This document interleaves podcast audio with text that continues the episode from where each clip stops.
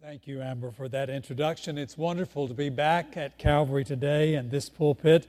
I was the interim here for a while, and that year I went to every one of these preaching episodes, and I benefited greatly from them. So it's quite an honor, among being somewhat humbling and more than a little bit intimidating, to be back in the lineup today. It's a pleasure to be with you.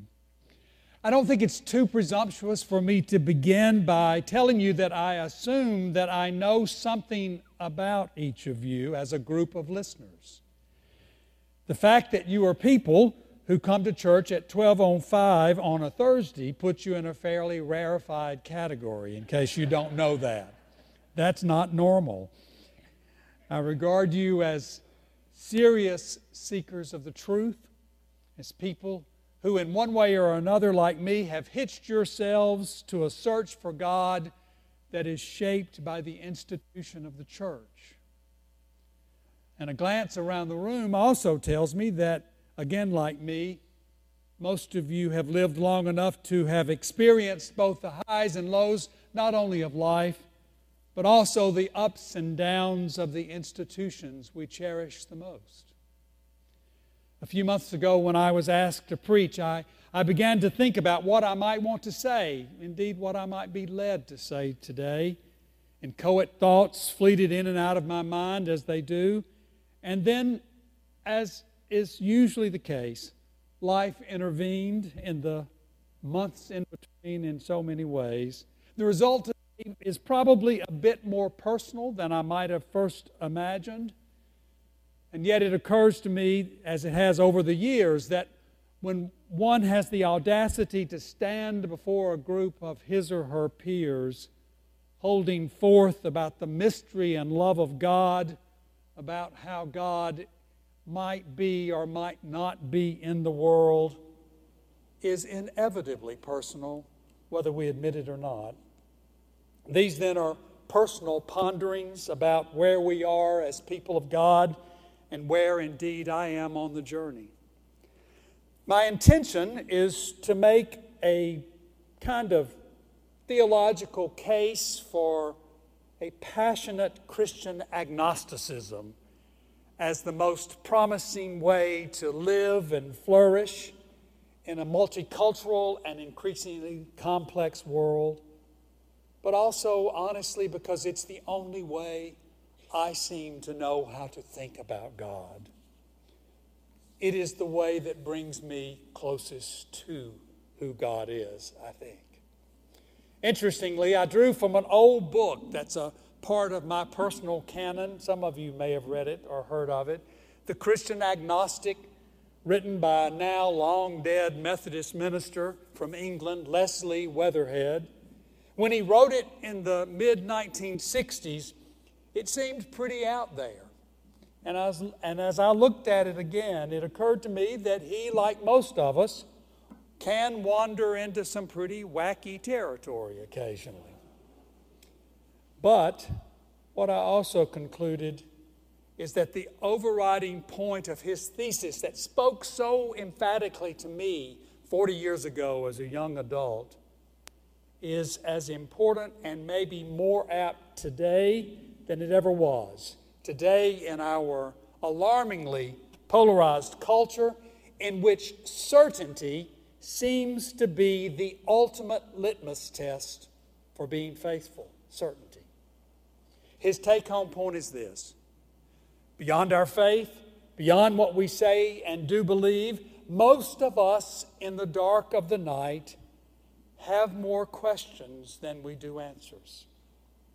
The blessed assurance of which we sing does not mean that our doctrines give us utter clarity about the nature of God, but rather that they represent the evolving and best of human efforts to comprehend how and where the human and the divine connect. Weatherhead imagined a little mental box in his head. He labeled it awaiting further light, and put into it those things about which he simply did not know, about which he chose to live with gentle and, I think, reverent agnosticism. Had I written his book I might have used a different word. Agnosticism being one that gets our ire up, not to mention our anxiety.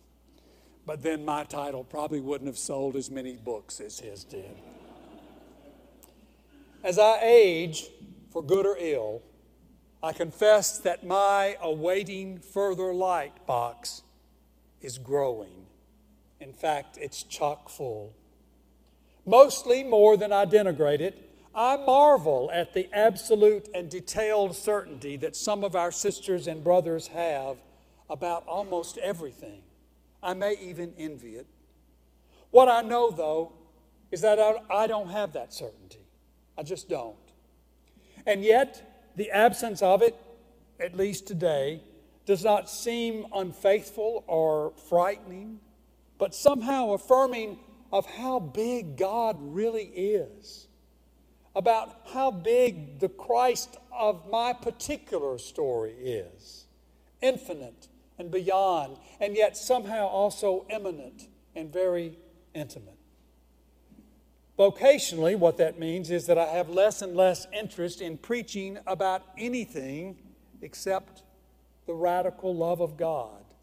And that I am more inclined to admire, to admire acts of love than I am acts of piety although, of course, they're not mutually exclusive. Now, as you can imagine, such a position is rife for criticism. If one were to broadcast such wonderings in a setting less generous and forgiving than Calvary's Lenten preaching series, I hope, you might hear things like, You don't believe much of anything, or you're barely a Christian at all, or the less or the least harsh of them, I don't believe I'd have shared that with anybody. that one comes up a lot. And I get all that.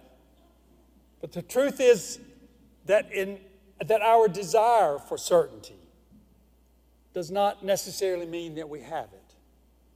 And more than that, that even achieving such definitude may be beyond our skill set, beyond our human capacity. And in the end, I do fear that assiduously trying to convince ourselves of such certainty will do more damage than it will good. As a pastor who's been around a while, I have seen broken lives when tightly constructed theological precepts shattered in the face of life. I think we get a little help in all of this from an unlikely spiritual hero not sure that Carl Jung has ever been called that before. As far as I know, he's not on anyone's list to be added to our Anglican cycle of saints. But he is reported to have said something that somehow connects to what I'm trying to say, and I've never forgotten it.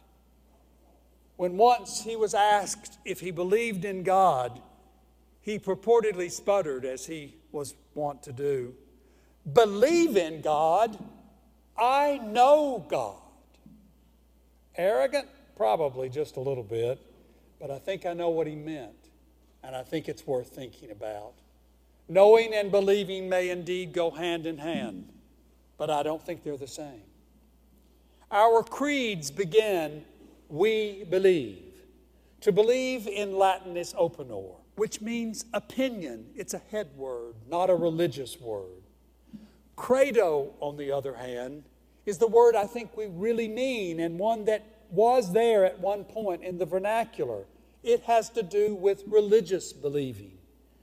Credo means something like I set my heart upon or I give my heart to. Use those words Sunday when you start in the Nicene Creed and see what it feels like. Unfortunately, in medieval English, the concept of credo was translated as believe. But it actually meant the same as its German cousin, belieben, which means to love or to pleasure. In early English, then, to believe meant something like this it would say that we beloved something, that we held it in our heart. If that could have remained, the connotation of the creeds, we might have saved ourselves a world of trouble. Wilfred Cantwell Smith, a religious scholar, also now dead. I don't know what it means that everybody I talk about is now dead. I'm old, I guess. But he wrote once that the affirmation, I believe in God, used to mean, given the reality of God as a fact in the universe, I hereby pledge to him my heart and soul. I committedly opt to live in loyalty to him. He goes on to sadly argue that the idea of belief somehow shifted from trusting the beloved to giving some sort of intellectual assent rooted either in fact or not, often involving the question did it really happen? He says that Christianity was never intended to be a system or structure of belief in the modern sense. He said it originated as a disposition of the heart. Isn't that lovely? Can you imagine what it would be like if every time the word Christian came into the, the consciousness of someone in this world, what he or he, she thought would be, oh, that's a disposition of the heart? It would have made a huge difference. Richard Rohr, the Franciscan friar and prolific writer that many of you read as I do, recently wrote a piece about the limitation of the creeds. I don't really know how Richard stays out of trouble, but I'm so grateful that he does. His point is a historical one. He says the creeds grew out of decades, and particularly the Nicene Creed, grew out of decades of controversy and discord within the church, developing as broad and roughly consensual theological statements. They give definition and cohesion to the Christians who won the argument. But they reflected, and they still do, a very static view, a specific, time limited understanding of God and the emerging church. And I'm not sure how well any of that translates into the years since. Inherently, you see, when we say a creed, there is a sense that believing this creed as we are saying it sets us apart from those who do not believe it, and that we are only right if someone else is wrong. Not just different, but right. As such, Rohr decries the fact that the creeds never talk about love, and they don't. Love, which was at the heart of all that Jesus taught and lived. What I can say about the creeds is that honestly, they never call forth in me that to which I can most heartily pledge my heart. They don't talk about the things that Jesus taught us about how to live and love in this world. They're great if you want to know who's in or out, but they don't tell us too much about how to do it. One brief example of what I'm talking about is the notion of the virgin birth, and be assured that I'm not about to give an opinion on that. but here's my question In how we live and love, and how we attempt to follow the actions of Jesus, if that's what we're about, what difference does our position on that doctrine or many others like it really make? Jesus either came to teach us how to be radically different in our loving and living, or he did not. Ancient tribal texts, subject to the vicissitudes of 2,000 years, are to be cherished and read with wonder, but not necessarily through the lens of historical accuracy or of a fact checker. Facts are not the domain of faith. Facts rely upon things that you can prove. Faith relies upon stories and experiences. That brings me back to Jung's particular comment. It is true, I do believe, that in our hearts we can know God. In our case, through most of our cases, I expect, through Jesus and the universal Christ. Although Scripture creeds, creeds and church teachings shape our experience of God, our knowing of God is not confined by words because we make up all the words. In fact, most of us find that in the end, we know or don't know God. And that in most moments, we are somewhere in that moment where the living of our lives, we're wanting to know God. And sometimes we're there and sometimes we're not. But this I can tell you no amount of gritted teeth believing, I'll believe it if it kills me, will bring us to God. I've tried it. We come to God when we realize that God is within us.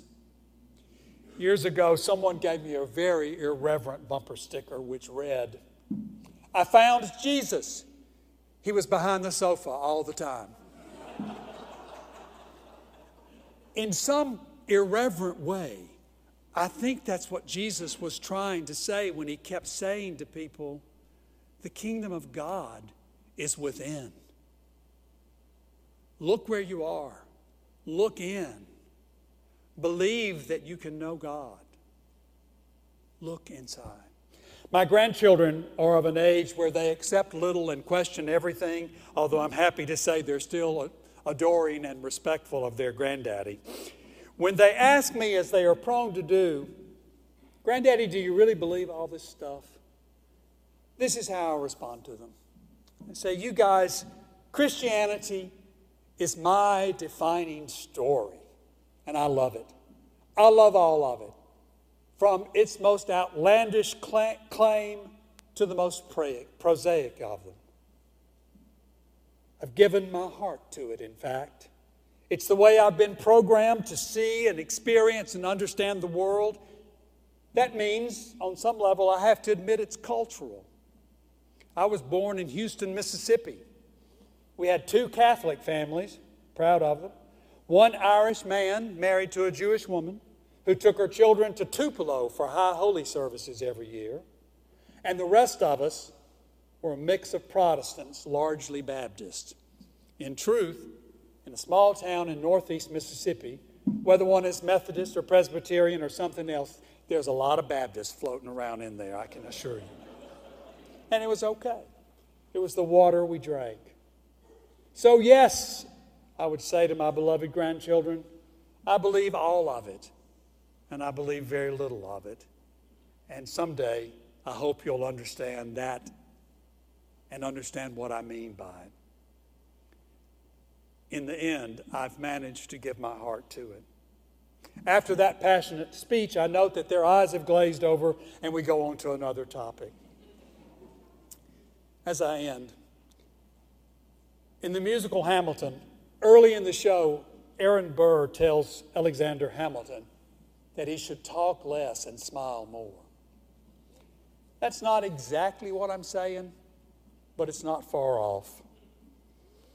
This is a bit cheeky for a man who's been talking for as long as I have, but I want to tell you this.